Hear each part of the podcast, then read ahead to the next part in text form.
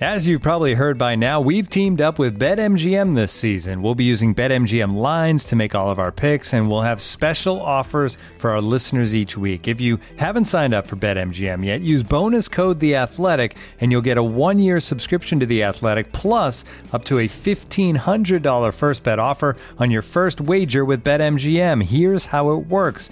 Download the BetMGM app and sign up using bonus code The Athletic. Make your first deposit of at least $10. Place your first bet on any game and claim your voucher for a one year subscription to The Athletic. See BetMGM.com for terms. U.S. promotional offers not available in D.C., Mississippi, New York, Nevada, Ontario, or Puerto Rico. Gambling problem? Call 1-800-GAMBLER. Available in the U.S. Call 877-8-HOPE-NY or text HOPE-NY 467-369 in New York. Call 1-800-NEXT-STEP in Arizona. 1-800-327-5050 in Massachusetts. 1-800-BETS-OFF in Iowa. 1-800-270-7117 for confidential help in Michigan. 1-800-981-0023 in Puerto Rico. First bet offer for new customers only in partnership with Kansas Crossing Casino and Hotel. Don't forget, if you haven't signed up for BetMGM yet, use bonus code The Athletic, and you'll get a one-year subscription to The Athletic, plus up to a fifteen hundred dollar first bet offer on your first wager.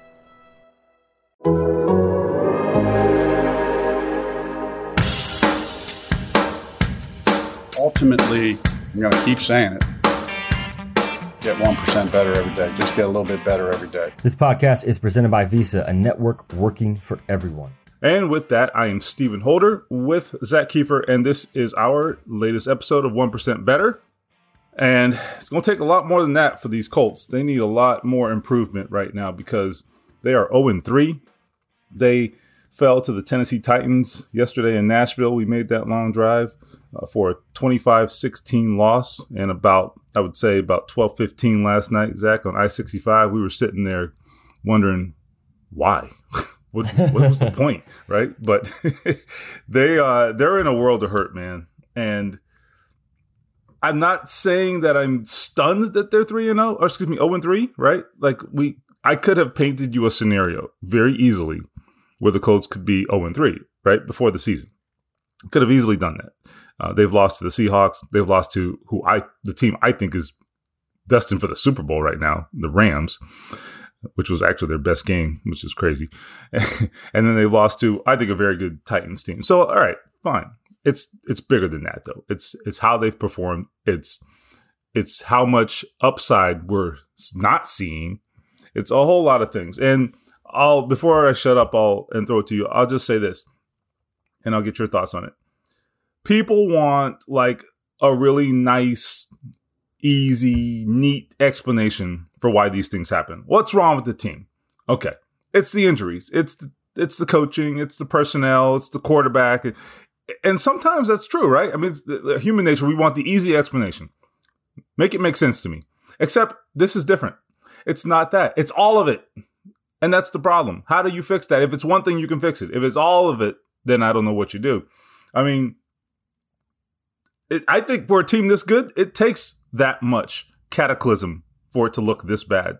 So I don't know, and I think that that should actually probably make you feel worse as a fan. So, do you yeah. agree? I mean, am I am I on to something? Yeah, no, you are because you know I, I, was just watching the tape this morning and I wrote down a bunch of things, and and you can't sidestep the injuries, but you also can't sidestep the the lack of good management from the top. The the coaching hasn't been good on either side of the ball, and the best players are not playing like the best players and you put all of that together, like you said, and, and you've got a 0 3 team. It's not that they're 0 3, it's how they've gotten to 0 3. They haven't played good football at all. They've led for two minutes of these 180 minutes they've played so far, right? I mean, they just, they've just found ways to get in their own way over and over again. And yes, I know T.Y.'s out and Braden Smith hurt and Darius is playing hurt and Quenton left yesterday's game and Carson was on a half a good ankle, maybe yesterday. But the fact is, and this is what has jumped out to me, and we talked about this a lot yesterday, they don't know who they are. They don't have any defining characteristics anymore. This used to be a team that wouldn't make mistakes, that was really good in situational football on third downs and red zone. The defense would keep you in front. They would get off the field on third down and they would force you into field goals. Now they're letting anybody and their mother run free in the secondary and catch touchdowns. I mean, I read, watched the Chester Rogers touchdown, and that was abysmal. The Julio Jones fourth down early in the game. I mean, these guys are wide open, and that's been a constant throughout the season against Seattle, against LA, against Tennessee. So I, I see a team that's lost its way. They don't know what they are right now. And if you don't know what you are, the future doesn't look good. And they need to figure it out because they got Jacoby Brissett and the Dolphins this week. And what a lot of us figured was a for sure win. It's hard to say there's a for sure win for the Colts right now, as poorly as they have played and the poorly as they have coached. And it's a mess right now. And it's hard to find positive strands. I, would you agree with that? Yeah, I, I think that's the thing. Um, even when this like, what team, are you holding your hat on right now? Right. Like nothing's really gone well. Okay, so I've heard this from players and coaches repeatedly, right? That well, you know, 2018 we were one and five, and I, I give them I don't that. want to hear that anymore. No, no, wait, right. but but right. So like, fine, I'll give it to them. Right, that's true. But it's it's what I said the other week on this podcast, which is okay. But who wants that? First of all, right? Because that's really hard to dig yourself out. But the bigger point there, the point no one ever makes, is that I knew that team had a shot, not necessarily to win ten games, but I knew that team had talent. I could see it, and they were fighting eh, they were scratching, they were fighting. They got some really bad breaks. They were in every game. They had a chance to win at the end. I mean, they were driving with a chance to win each of those games, just about, I think, except for maybe that early Patriots game that season. So for about three of those first five losses, they could easily have been flipped with, you know, just one play. So that's different. That's like, okay, you haven't gotten any breaks and you're right there this team can't get out of its own way. And that's a totally different scenario. And no one ever talks about that part that you are not playing like that team. And the sad thing about it is, it's a lot of the same players, largely. Yeah. And those guys pulled themselves together. Those guys showed a lot of maturity. Now they're two years older, and I don't see any of that. And that's just really disappointing. I mean, this is a it's not the oldest team in the NFL or anything, the most experienced or anything, but it's also not the youngest team anymore. Because they were at one point, right? They were a really young team and they had to kind of figure things out, and, and then maybe that had something to do with that one and five start. That's not this. That's not what this is. This is a team with a lot of veterans. They're young veterans, but they're veterans. They've played a lot of football, and they look like they look like they haven't ever done this before in some cases. All right. Like I I can't get over Ryan Tannehill breaking containment. Granted, he's an athletic quarterback, right? I get it. But like like freaking Lamar Jackson. Okay, what the hell? like, what are we doing here? Right? Like Ryan Tannehill in the open field, and guys are like, uh, I don't want to tackle him. You want to tackle him? Like, it's Ryan Tannehill. Tackle him. it's like, right. What right. I, it was, it was absolutely infuriating, and I don't even have anything invested, and I was upset. I was like, "What are these guys doing?" I mean, I get that the play that got me. Good. The play that got me was the third and goal from the ten. The Colts are still in it. Mm-hmm. If they force a field goal, you like their chances to at least have a chance, right? Yep. Jeremy McNichols, bless his heart, who was on the Colts practice squad at some point. I don't know how. I forgot that he was year. until you told me that during the game. I was like, that he was. dude. That dude walks in untouched. Walks in untouched. That was the play yesterday that told me where the Colts were at. A check down. That that is absolutely inexcusable football, but it does speak to just where this defense is at. They couldn't get off the field on the first drive you know, after the Okereke sack, the second drive, they couldn't get off the field on that fourth down. They let Julio wide open. They let Chester Rogers burned Kenny Moore. I mean, think about what I just said out loud. Oh, he did. Chester Rogers burned Kenny Moore.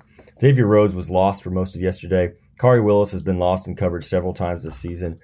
You know, for a team that contained Derrick Henry for the most part, I mean, they gave up 115. They didn't give it any huge huge gains to Henry. I didn't feel like he took over the game, but the coverage breakdowns are just unbelievable. And it went back to something Jim Irsay said Saturday night to us at his event. He said, Look, I promise you, all the fans out there, the questions you want answered, I'm asking Frank and Chris every Monday. I guarantee you those questions are being asked right now in their meeting between the owner, of the GM, and the head coach. But what's the answer? Because this is just a repeating, this is just repeating right now. It's the same stuff week after week, and they haven't figured it out three weeks in. And, and it's just the defense right now for me that doesn't give me a lot of confidence moving forward that they're going to have a run like they did in 18. It, you've got Tampa Bay on the back end. You've got at Buffalo on the back end. You're not winning 9 of 10. Not the way you're playing right now. Yeah, I agree.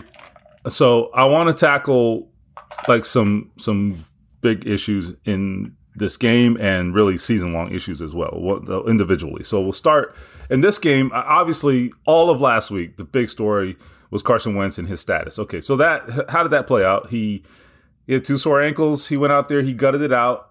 He clearly was hampered. I think Frank Reich estimated that he at 70 or 80% gave them a better chance to win than whatever else they had. And we'll get to that in a second. But we uh, need to get to that. we will.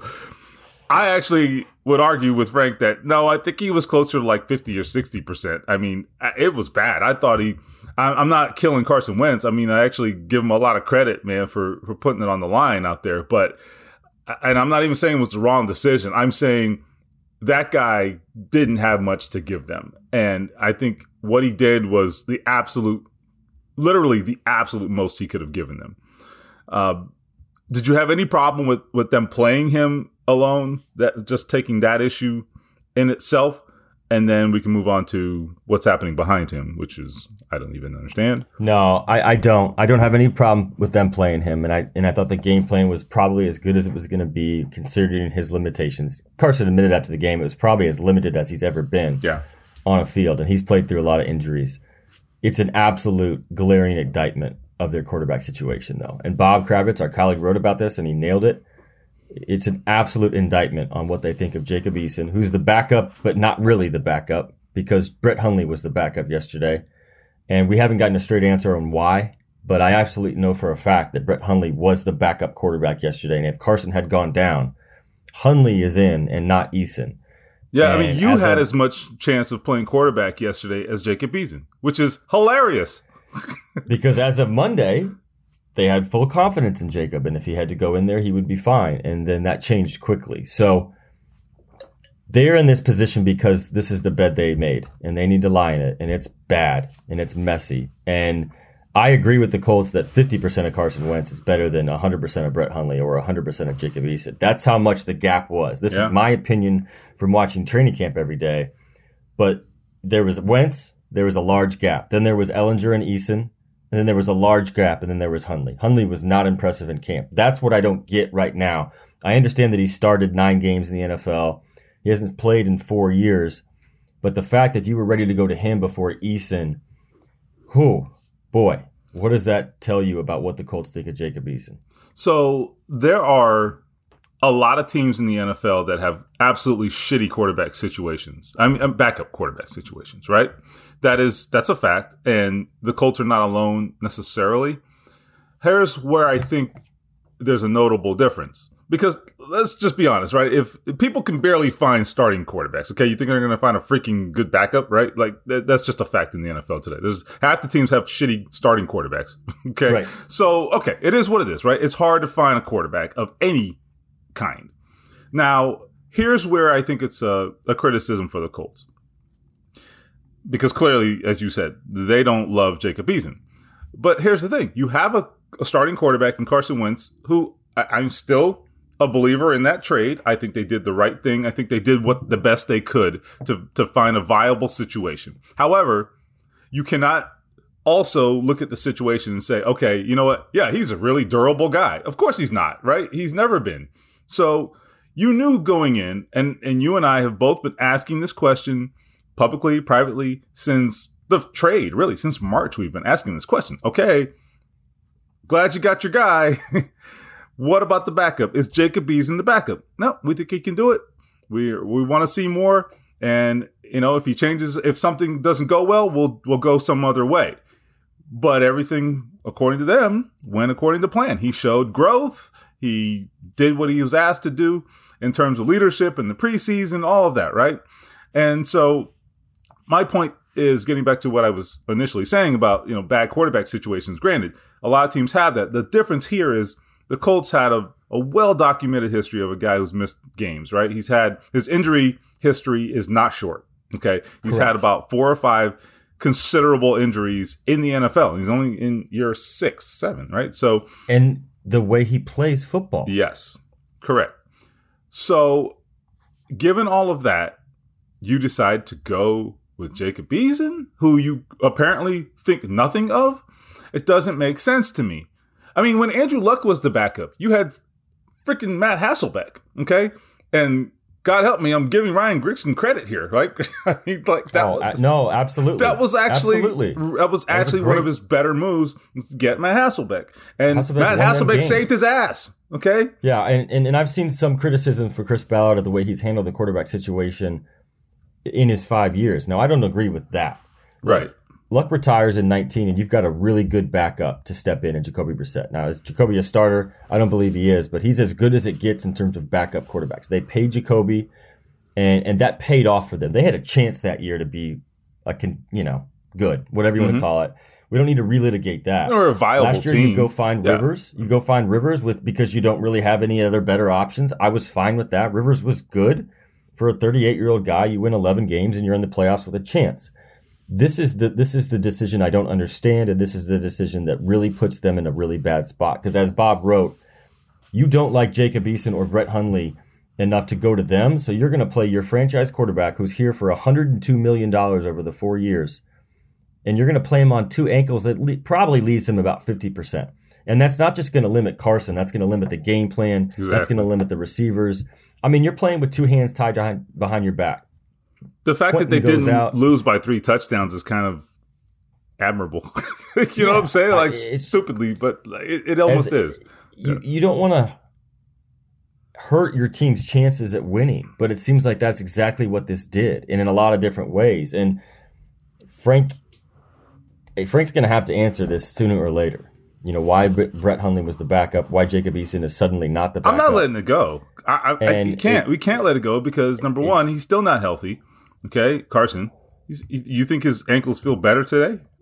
he's still not healthy, and let's just be honest. They got 14 freaking games left. I mean, who's to say Right. he doesn't miss another game, right? And he's not vaccinated. I don't have to tell you what that means. That that's a like a huge part of this too. A huge part of this. You got an unvaccinated this, though. Right. and your backup is a guy who you're scared to death to play. Exactly, you nailed it. And not only that, Jim Irsay has mentioned that as well. We talked to him Saturday night, and he said, you know, I don't know how dependable you are if you're unvaccinated, but um, it, it just speaks to how muddy this quarterback situation is. And and for those curious, this is my take, and I want yours as well. No, Brett Hundley playing yesterday would not have given them a better chance to win. I really do believe Right. Wentz at whatever the hell state he was at. Now I know Wentz missed throws, and the one I just watched on tape was the one to Pittman in the end zone that might have changed the game. He missed that. That's on Wentz. Wentz didn't get the ball out as quickly as you'd like to see. He did on some plays, but he held on to it on others. Believe me, Hundley was not going to lead the Colts to victory to yesterday. It just wasn't going to happen. Based on everything I've seen in the preseason and training camp, there was an enormous gap. And I think there would have been some interceptions and some turnovers. And I just, I felt like Wentz at 50% was their best chance to win yesterday. That's my opinion from, from watching every day at camp. Yeah, I, I think Carson, even in his limited state yesterday, still avoided turnovers, and I got to give him credit for that. I mean, and you talked about the missed throw to Pittman, right? And I know, I know you know this, so I'm not objecting to what you said because we talked about this yesterday. He can't really. He can't really step into his throws right now, right? So, Yeah. what does that do? If you know anything about quarterback play, that impacts your accuracy, right? I mean, we got to know Tom House a little bit through Andrew Luck's, you know, saga, you know, the the throwing expert, you know, the preeminent throwing expert. And what was his whole mission with Andrew Luck? And he actually worked with Jacoby Brissett as well. His whole It was mission all was- below the waist. Yes. He was working on the lower body mechanics, right? The point being that impacts your accuracy. The, the lower body mechanics dictate where the ball is going to go. You know, I, I think, wasn't it um, Peyton Manning, right? We were talking about this too. Peyton Manning on the Monday night broadcast was talking about how Aaron Rodgers can can make throws without his lower body being in sync, right? Because he's a freak Yeah. But most guys can't do that, right? And Peyton was talking about how if I didn't have my footwork exactly right, that ball was going to squirt a different way. And I think that's true for most quarterbacks. I mean, there is only one Andrew, excuse me, one um, Aaron Rodgers. So anyway, I'm getting off the subject. The point is, I, I think yes, he, he was going to be really limited in his accuracy. Uh, certain throws that he wasn't going to be able to make. Uh, they didn't really stretch the field because um, two things. Number one, the, the protection's got to hold up, and you know you put your quarterback maybe in a position where he has to elude pressure, and then obviously, let's just be honest, he can't step into the throw and get it down the field. So you mean you have this like you're playing this high school offense, you know, effectively, you know, and and yet, as you said, it was still a better option, which is absolutely just an incredible indictment of their. But I got a good situation. segue for us here. Okay, so you just set the table. Wentz is limited. He's missing throws. He's playing through it. Do you have a good running back back there? No, Do you have two good running backs back there who both popped yesterday? I mean, Taylor looked great at times in the first half. I don't need to tell you what Nyheim Hines did. Taylor didn't touch the ball in the fourth quarter. They got away from the pass. Excuse me, they got away from the run. And remember when Hines got them down into the red zone and you hated the three successive play calls. Is that correct? yeah, yeah, absolutely. I mean, That that is what this team has been doing all year. And it's not just the red zone football, but they'll find a way to claw back in the game and they'll find a way to claw back out of it. and a lot of it has to do with the play calls, but they've just left me scratching my head a lot. Like we started to see Jonathan Taylor yesterday, like the real Jonathan Taylor, running over guys. That first pancake block that Nelson had up the left side, that was the biggest run we've seen from Taylor all year. yeah, think And then 23 he had some yards. nice ones in the third quarter. There was a really nice play design where Taylor essentially lined up at fullback and, and got six yards on that third and one, but he disappeared late. And this wasn't a situation where you were down multiple scores at that point where you had to throw it. And you just mentioned for 15 minutes the limitations that Carson had. I don't get it. And I don't know. The, maybe the more frustrating thing is we're not going to get a straight answer because yesterday we asked about this. Like, believe me, we have asked these questions and we kind of get the runaround about we're trying to mix up the pass and the run and doing what's best for the game and and that. But with Carson as limited as he was, why didn't you lean on your bell cow running back Jonathan Taylor, who had fourteen hundred freaking yards last year, to carry you? I remember tweeting like, you need to go completely at Kansas City in 2019 right now, just run the ball until the Titans prove that they that they can stop you.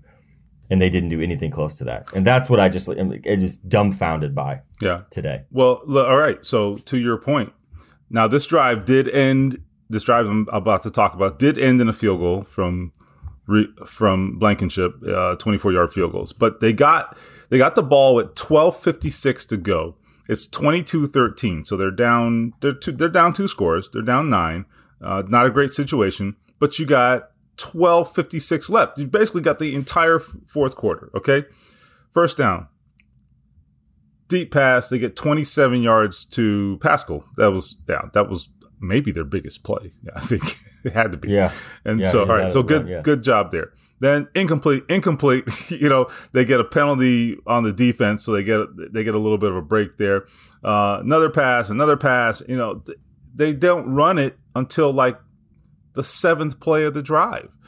And I- I just wonder. Here's the thing. I mean, I'm not saying that all those passes were unsuccessful or that they weren't able to move the ball. They obviously did. They got to the five yard line. Here's my thing, though. Uh, you have a home run hitter in Jonathan Taylor. Okay, now um, the Titans are decent up front on defense, but not not overwhelming. This is not the Rams.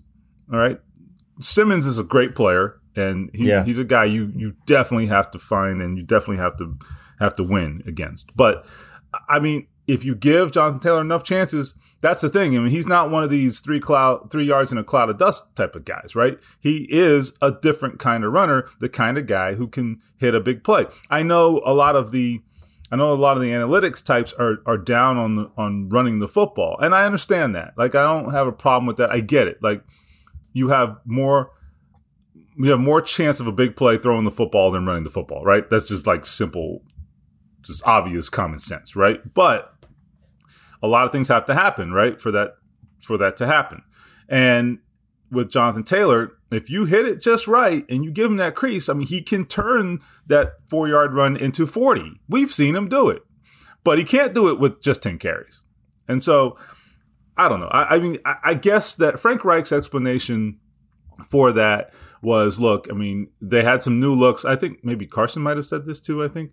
Yeah, Nyheim as well. Yeah, they had some new looks on defense that they showed them that they they weren't used to or hadn't seen before. And that's that's not typical against the Titans because they're a team they play a lot. So they're very familiar with them. So they saw some unfamiliar things. They had to check out of some run plays to pass plays. But at the same time, 10 runs, I don't know if that explains all of that. You know what I mean? Dude was averaging 6.4 yards a carry. Yeah.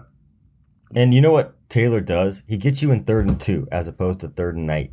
Right. Third and nine. And you don't have a quarterback and you don't have a protection that's good enough to consistently convert third and nines, right? You don't have the tackles on the edge. Fisher did not play well yesterday. Carson was sacked. Carson can't stand up because his ankles are uh, beaten to hell from the previous week.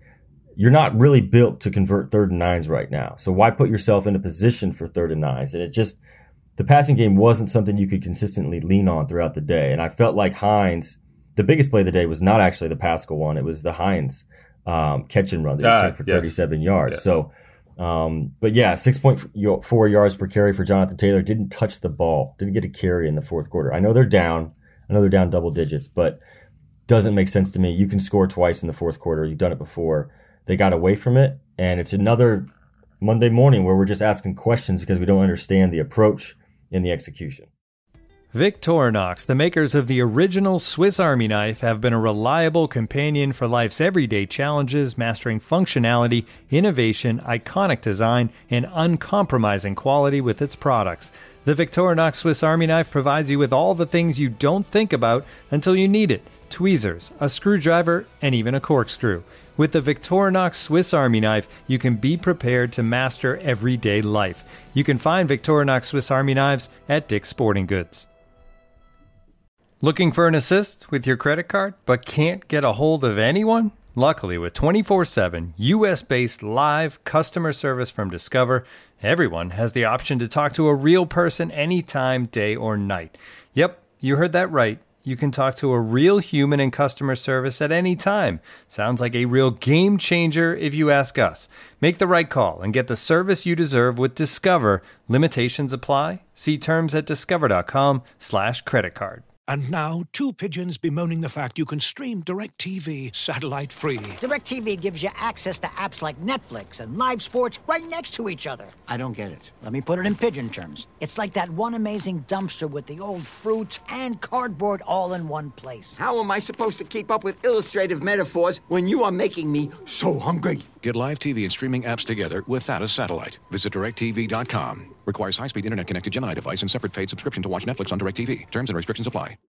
When you need mealtime inspiration, it's worth shopping Kroger, where you'll find over 30,000 mouthwatering choices that excite your inner foodie. And no matter what tasty choice you make, you'll enjoy our everyday low prices, plus extra ways to save, like digital coupons worth over $600 each week. You can also save up to $1 off per gallon at the pump with fuel points. More savings and more inspiring flavors make shopping Kroger worth it every time. Kroger, fresh for everyone. Fuel restrictions apply. Okay, so now we've we've covered kind of covered the injuries. We've kind of covered, you know, the play calling, decision making. I think the other thing we've got to talk about is honestly the, the defense is just here's the thing. I know people often, at least maybe this is a Twitter thing, but I, I often hear from people who say, you know, uh, defense, ah, it's overrated. And all, eh, maybe I don't know, but I can tell you this: the people who are smarter than me and have a lot of these these analytic measurements. You know, we're talking about DVOA, we're talking about expected points, we're talking about you know measurements like that that measure efficiency. And th- all of this is in my story today on the Athletic. And give you a good example of why we projected and and we've had this conversation, Zach, why we projected this defense to be pretty good, right? I don't Yeah. I don't know if I didn't know that they were going to be world beaters, but I thought I was like, all right, you know what? I'm not worried about the defense. I I got to see the quarterback. I'm talking preseason, right? That was my that was my point of view. All right, you know what? This defense, they got Buckner, Leonard, those guys, Kenny Moore. I don't worry about those guys. You sleep fine with those guys playing defense. It's just a matter of how good they can be. And now the question is, oh my God, they're so bad. What happened? And I, I will tell you what, what I am most surprised by with this defense is not that they have maybe given up too many yards, because it's not even that. It's it's not yards. It's not like big gains necessarily. It's not even that. It's just they seem completely disinterested. Hmm. Like they're just lollygagging. It's mystifying. I am like completely confounded because the one thing they have always done is play with intensity on defense. They might screw up, they might miss a tackle, whatever, but they play with intensity. There's zero intensity on defense, and I have I do not understand it. I cannot explain it. Uh, I mean, what do you see? Are you seeing that? Is that what you're seeing? You nailed it. I, I, wrote down some defining characteristics of what I thought the Colts were before the season. Mm-hmm. And one of them, we talked about this a lot the last couple of weeks, is they run to the ball. Sometimes you see three, four, five guys make a tackle on yeah, defense. How it should be. And they run to the ball again, and they run to the ball again, and they hustle, and they're going to give up catches, and they're going to give up high completion percentages, but they're going to hustle, and they're going to wear you down. And I really feel like they have fed off that in the last couple years. They've lost that this year. They've lost those characteristics. Darius is playing hurt and he's slow. You noticed this on the interception that he had mm-hmm. yesterday. He he got chased down by a lineman. And usually yeah. Darius has got the speed to get to the edge and go. And he didn't there. And Kenny Moore was beat by Chester Rogers and Khari Willis seems lost sometimes. And I wrote this down. It looks so easy for the offense sometimes. it looks so easy. That's a really it's a great bad insult to a defense, to Matt Eberflus's unit. But that's the reality. And I'll eat it because I was wrong on the defense. Three games in, I was wrong. I thought they were going to take the next step. Mm-hmm. But I did always couch that opinion with one thing the edge rush. And I said, if the edge rush is good, they lost Autry, they lost Houston, they missed those guys. Let's be real. Kwity Paye left the game yesterday. He hasn't been a huge factor three games in. He's a first round pick. You know, Muhammad has made plays. Banogu has been in there a lot. Okereke had the sack yesterday, but they're trying and they're having to fabricate rush. They're blitzing more than they ever have, and I think that's a reflection of Matt Eberflus saying we don't have the edge rush we need. We can't win the one-on-one rep on the edge. No defense in this league is going to be consistently good without a good edge rush. The Colts don't have it. And, and, and Tannehill had time to throw yesterday. Stafford had time to throw the week before. Russell Wilson had all day to throw in week one. That's a problem. That's going to put more pressure on the secondary. And this is something Julian Blackmon mentioned to me last week. He's like, look, if you don't get home, on that blitz, then they're going to carve you up. It doesn't matter who the quarterback is. Everybody's good enough in this league to do it. And I just felt like Tannehill had too much time again yesterday to do it. But like you said, they don't look like themselves on defense. And that has got to be the most concerning thing moving forward. You think the offensive line is going to get it figured out when they get Braden back and Fisher settles in, right? You think Carson's going to start to play well when they give him time and he's got, you know, time to, to get to his options in the offense the defense, I don't know if they have an excuse right now, but they are just not themselves. You know, the Darius Leonard situation is it's real, right? I mean, as you pointed out, I mean, I don't know if he could beat me in a foot race right now, okay, which is not a compliment to me. okay. Right. So, you know, look, I mean, he's he's in a bad situation. Now, whether they have to make a decision at some point, I'm not taking that off the table. I mean, whether he makes it or they make it, I, am not saying right now. He still he had an interception yesterday. He's he can still make some plays, but yeah, but he it's his speed. He's hurting them in some areas too. Yeah, yeah. Because what you need is at that position, you're counting on a guy to have range. You're counting on a guy to be able to play sideline to sideline and make every play within a, a particular region of the field, right? And he he can't do that. You know, I mean, look at as you talked about the McNichols touchdown. He's the closest guy, and I mean, he's laboring to get over there and to try to knock this guy out of bounds. He can't get there. He just can't. Uh, and I mean, it's I don't have a solution, but it, it's it's bad. And I, I just I wonder, you know, people have talked about Anthony Walker. I get why Anthony moved on. I get why they didn't resign him. I, I understand that, right? But at the same time, part of me wonders, man, if he was here, Maybe you could sit Darius a couple weeks. You know, hmm. maybe you could. Thought of that. Maybe you could sit him and say, "Dude, you got to heal up and and treat that thing and see if we can get you right for the stretch run." Because right now, I mean, I mean, you could pretty much play anybody there. I don't know that the production is going to be different because he's not the same guy. He's he can't be special right now, right? So I don't know. And and I think what, the reason I brought up Darius is also this. because when you're not producing like you normally are, you're not having those game changing plays like you normally do, it's a little harder to have the same juice, to borrow Frank Reich's favorite term, right? It's a little harder to bring that juice when you're getting beat by tight ends like a drum. you know what I mean? So it's tough. And I, I think that impacts some of the intensity I was just talking about, the lack of it on defense, because who do they lean on for that? It's him. You know, yeah, it's he's him. the heartbeat of the defense. Another thing I, sh- I forgot to mention a second ago is, you know, one guy that has more pressure on him than ever is Buckner in the middle. Yeah. We haven't really seen a lot of splash plays from Buckner. Now we've seen a couple, but every time I watch 99, I'm seeing two or three guys in his face a lot of because attention. they are not having to deal with the edge rush like they have in the past, and that you, you're covering up the three tech, and I get that. And if you're the offensive line, which guy scares you? He starts with Buckner for sure. Yep. And the edge rush isn't getting it done.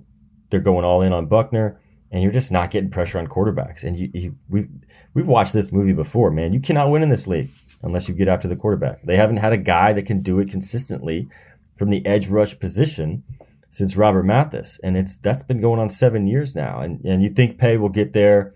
And of course, Irsay mentioned Dayo on Saturday night. Like Dayo's going to come in and save the season. He's a fan. It's- it's- He's always open. it's not going to happen. But he is on the practice field, not practicing, but he's been around the team a little bit more. Getting there. You know, maybe we see him start to practice in October, but Dayo's not going to like save the season. I mean, let's be real. Right. I mean, if that's where you are, then maybe Yeah. you should be playing for a draft pick at this point. So, uh, one thing I want to say here is, you know, you this leads me to another point when you talked about Buck, Buckner. Excuse me. Uh, you have a lot of these big time three techniques in this league. You know, we saw one last week in Aaron Donald, who I think might be my favorite player now. Um, and you know, guys like Akiem Hicks in Chicago, et cetera, Fletcher Cox or whatever. The the best of those guys, the, when they're most effective, they have a tandem rusher on the outside.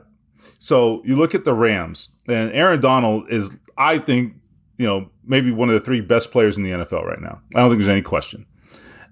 Quenton Nelson thinks he's the best player in the NFL, and I'm not about Yeah. to argue with Quenton. Now, people talk all day long about Aaron Donald. What they never talk about is, you know what? He's got other guys on that defensive line. Leonard Floyd's a very good player. They have guys on that line who can win outside of Aaron Donald. Granted, he attracts a lot of attention. They get one on ones, but that happens here too. They get one on ones. They don't win. Okay, they don't win. And I think this goes back to what I said at the top of the podcast, right? This is this whole breakdown, this entire, you know, just catastrophe of this team right now is not the result of one thing. It's everybody's got their fingerprints on it. And so it's performance and it's also roster management. And so Chris Ballard, I understand why he made the decision he made to part with those veteran defensive ends. I am not suggesting he should have paid Justin Houston a bunch of money as a 32 year old pass rusher. Of course not, right? However, he was banking on his young guys. And part of this calculation was all right, these guys are going to be out, coming out of contract soon, and we don't know if they can freaking play. I I mean, I understand that, right? Like, Tyquan Lewis is going to be a free agent. I I don't know if he's worthy of re-signing. I have no idea, right? They need they need to see more. Same with Turay, etc. So, all right, he doubled down on those guys. I don't hate it, but you got to be right. And right now, it doesn't look like they're right.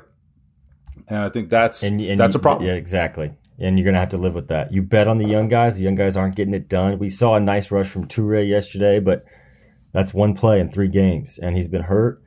And Paye got hurt yesterday with that hamstring that kept him out of practice a little bit. Yeah. And Grover Stewart hasn't been as consistent quiet. as he was last year. And that hurts as well. And it's it's just it's the reality of where you're at. And if that offensive if that defensive line isn't the engine behind the defense, which they always say it needs to be, you're just putting more pressure on the linebackers, one of which is hurt, and more pressure on the sa- the safeties in the secondary. And I mean, I, I wasn't convinced Xavier Rhodes played yesterday as, as, as open as his guys were. And Kenny Moore got beat early by Chester Rogers. Kenny came back and made some plays later, but it's hard to find a silver lining in the defense besides the fact that they're playing hurt because it just hasn't been an inspiring group. And frankly, just disappointed with the way Matt Eberflus has has has has his guys playing. I know that's the one thing. Look, we have debated a lot over the last few years about scheme, right? A lot of fans right. have been like, I don't like the scheme, and that's totally that's a totally reasonable position. That's fine, uh, and, and that's something like very specific and tangible that we can debate. Okay, here's why it works. Here's why it doesn't work. The one thing he always, always, always did was these guys were ready to play, and they played with intensity. And know, I thought, uh, I thought that there was just a lack of just give a shit to be completely honest, man. I, I hate to yeah. say it, but like, I mean, don't you, as fans out there, don't you feel that? I, like, I feel it. I was there, and I just when you see it, these you know? guys walk into the end zone untouched, like no one around them in five yards, like doesn't that seem like what it is? Yeah, and I, I mentioned this to to you yesterday. I think um, I did our football show podcast last week with Robert Mays, who's really smart football guy. He, he watches the tape. Robert's great about that, and he he told me when he was doing his training camp tour around the league during the preseason and talking to people about, you know, just philosophy, you know, football philosophy and that kind of thing. He said he was talking to a to an offensive coordinator. I, I don't remember who it was. He didn't name him on the podcast. The point is, he said, you know, tell me some of the defenses. Uh, excuse me, it was a defensive coordinator. He said, tell me some of the defenses you watched in the offseason and learned from. He specifically pointed to the Colts because he said, you know what? They get those guys to play so fast. Effort. They play with their hair on fire. And I was like, dude, that is so right. And he was making the point like, that's their calling card. And you don't see it right now. You don't see it. And I just think that is a, a I don't know how you fix that. I, I don't know how you fix that. I don't know how it happened. So I sure as hell don't know how to fix it. But if it doesn't happen, they ain't going to get better. They got to do that. That is what they are built on. So all right, so you got a team that got a hurt quarterback, can't execute on offense. Uh, play calling has been questionable. they don't have yeah. a backup quarterback. Their defense is playing lazy. The best player on defense, or the, the biggest playmaker at least, Darius Leonard, he can't run. So other than that, your team is great, folks. Enjoy and it. Who do they have this week in Miami? How about this? Mm-hmm. Their old friend Jacoby Brissett.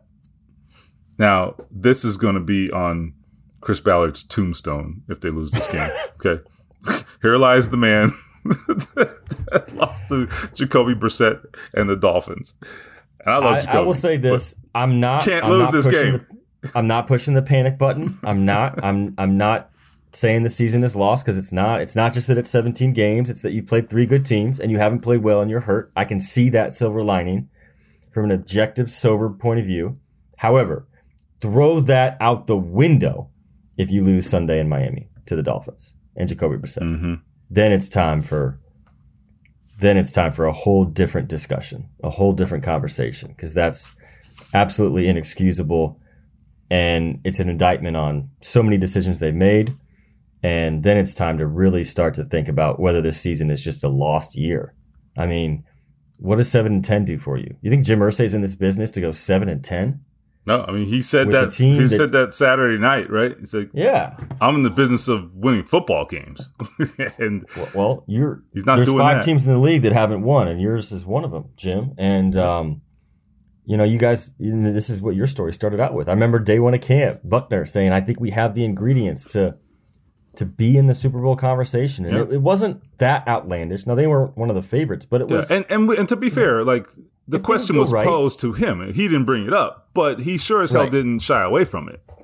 Right. And boy, they don't look anything like that right now. No, can't even picture it. So it's interesting. Um, I, I, think here's here's what you have to do at this point if you're a Colts fan, in my estimation, right? Like, granted, there are 14 games left. I was on the field before the game yesterday Chris Ballard and I were chatting, and he said, "Look, you know, we got a long way to go." I mean, he's like, "We got a long way to go." He's like, "I'm not tripping about this," and I'm like, "Well, good for you, buddy." But Here, here's the thing: he's not wrong. He's not wrong, right? No, he's not. However, it's like I said earlier about the one in five start. You saw the traits. You know, Frank Reich kept preaching the same message, and I was like, "All right, you know what? I'm buying what he's selling because I see it." But if I don't see it, I, you don't buy it. You're not going to buy it on faith. You know what I'm saying? You got to see we it, watch, man. We watch the same tape they do. Yeah, and so uh, that's my that's my concern. If if I'm a Colts fan, I'm looking at this like, all right, there are a lot of talented guys on this team. None of them are playing well. And That's another thing. Yeah. Their best players are not playing well. I mean, the, the idea that this team is on par with, with some of these other winless teams is a joke. Those those teams are a joke. They're literally a freaking joke. This the team Lions, has a lot the of Jaguars, talent. The Jets, come on. Those teams suck. Be in that category. Their Right. coaches, their coaching has sucked. In some cases, they got new coaches. We'll see, but their their front offices have sucked. Their coaching has sucked. Their talent sucks. Those teams are terrible. All right, that is not what this is, and and I think that's the most appalling thing about it. That's the most appalling thing about it, in my view. So, as I was just going to say, just to put a point on this, if you're a Colts fan, I'm looking at this, I'm like, all right, what's the best case scenario now? Right? You guys, you have to reset expectations now. Okay, that whole division winning conversation, like it could happen, but like, I mean, you putting money on that?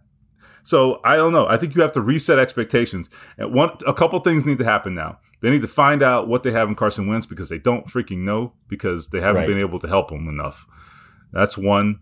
And and then they just they gotta see what they're made of, and they gotta figure out who deserves to be on this freaking football team next year. That's the other thing here. All right, you better Yeah. play your ass off if you're going to be a free agent on this team. You better play your ass off because if I'm Chris Ballard, I mean, you're making me look like a freaking idiot, and Yeah. and I'm gonna if I'm him, I'm gonna rip some asses in this offseason. You have to. You have to. You got to replace some Yeah. guys if Got- this doesn't got- change. You pay you paid a bunch of guys, and yeah, the last thing, and, and I'll leave you with this is if you want a glass half full take, here it is. I still am really excited to see what Carson Wentz can do, Yeah. given the chance. And I want two good ankles for Carson for starters. I want an offensive line that gives him time, and I want a play sheet that caters to his strengths. Now Carson needs to get rid of the ball quicker. There was a couple plays yesterday where I was like, "Get the football out." But overwhelmingly, that has not been the issue here. We can go on and on about the issues. The fans out there are smart enough to know what's going on. And, and that I think could be a saving grace late in the season. This guy could play really good football for this team this year. I really believe that. He hasn't given the, he hasn't been given the chance for a variety of reasons so far. It's three games in. But that I think is to answer your question. That I think is one of the biggest outliers left to answer Yeah. is what do you have in Carson Wentz? We haven't seen it a month in. I have no idea what the final record will be, but if you start to see something in Carson Wentz, that will give you hope for the future. But at this point, you know, when are we going to see that? Like, I mean, this ankle thing is not going to be magically healed for Sunday. Mm-hmm. There's always the chance of re-aggravation. They've got Baltimore on Monday night. The following week, they've got San Francisco in a couple weeks. This is going to be interesting, but but that's what I want to see more than anything is you know how long are we going to have to wait to see the real Carson Wentz play at his best because you know that's what this season was always going to be about. Yep. Know, and it- wasn't supposed to be the singular goal of this season, but it definitely is turning into the biggest goal of this season. Well, do we have a quarterback? And then we'll figure out the rest. Uh, so anyway, that's the, listen. You're probably frustrated as hell if you're a Colts fan, but but this is kind of why you do it, right? It's it's the unknown. It's always like, where's it going to go, right? What's going to happen? How is it going to go according to plan? Sometimes it does, sometimes it doesn't. It- but It's the Colts, of course. It's not going to go according to plan. you love you know you love it that's why you come back for more. You, you guys are you're masochists so you know good luck with that. But hey listen we'll do what we can to kind of help you through it and, and navigate all this and we'll be here next week and see what happens um, down in miami. So with that uh, we'll wrap this up. I'm stephen holder with Zak Keefer and uh, this is 1% better. Stay tuned this week. We'll have more coverage. Uh, we will set up next week's game. Maybe we talk to Jacoby. I don't know, but uh, I'll let you do that, Zak. My old buddy. You're right. You guys are good friends. So anyway, thanks for listening, guys. I'm Stephen Holder, Zak Keefer, 1% better.